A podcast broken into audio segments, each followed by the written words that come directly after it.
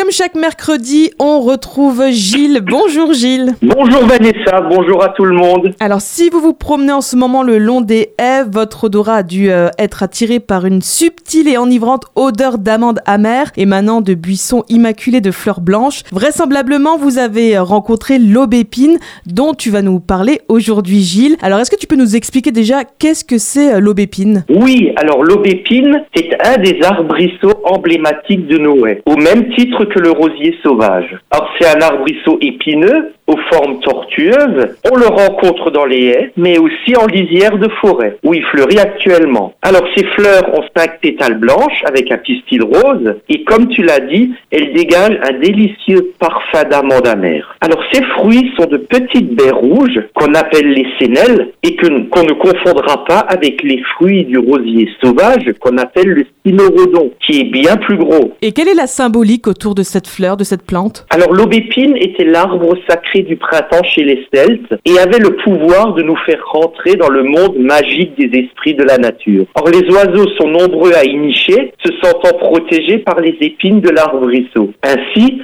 les Celtes en ont fait un arbre protecteur. Et il était coutume autrefois de suspendre des rameaux d'aubépine au berceau pour protéger les nouveau-nés, ainsi qu'aux portes des habitations pour se protéger des mauvais sorts. Dans la religion catholique, l'aubépine a une place importante. En effet, la couronne en épines du Christ aurait été tressée avec cette plante. Elle est aussi associée à la Vierge Marie, donc on est dans le mois de mai, ces fleurs blanches étant associées à la pureté. Et quels sont ses usages? Est-ce qu'on peut l'utiliser en cuisine par exemple? Tout à fait. Ces fruits, les sénelles, sont comestibles. Elles sont très riches en vitamine C, plus riches que les agrumes. On peut en faire des confitures, des liqueurs ou même les consommer en l'état en prenant néanmoins garde à recracher la graine après. Ces fleurs sont également et particulièrement intéressantes en phytothérapie, en infusion, toujours avec un avis médical préalable parce qu'il ne faut pas faire n'importe quoi avec les plantes. La fleur de l'aubépine est l'ami du cœur qu'elle apaise.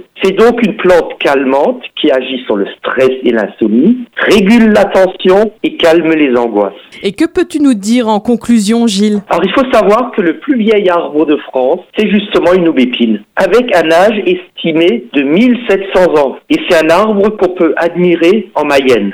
C'est un arbuste qui mérite vraiment qu'on s'intéresse à lui et un livre seul ne suffirait pas pour parler de l'aubépine. J'ai toujours été fasciné par le fabuleux manteau blanc que les fleurs font sur la haie, attirant bon nombre d'insectes pollinisateurs avec son odeur envoûtante. Et nos ancêtres ne s'y sont pas trompés en l'associant au divin et à la protection. Merci beaucoup Gilles pour cette chronique. Encore une fois, euh, on aura appris beaucoup de choses et je sais maintenant d'où vient cette bonne odeur le matin quand je sors euh, mon chien.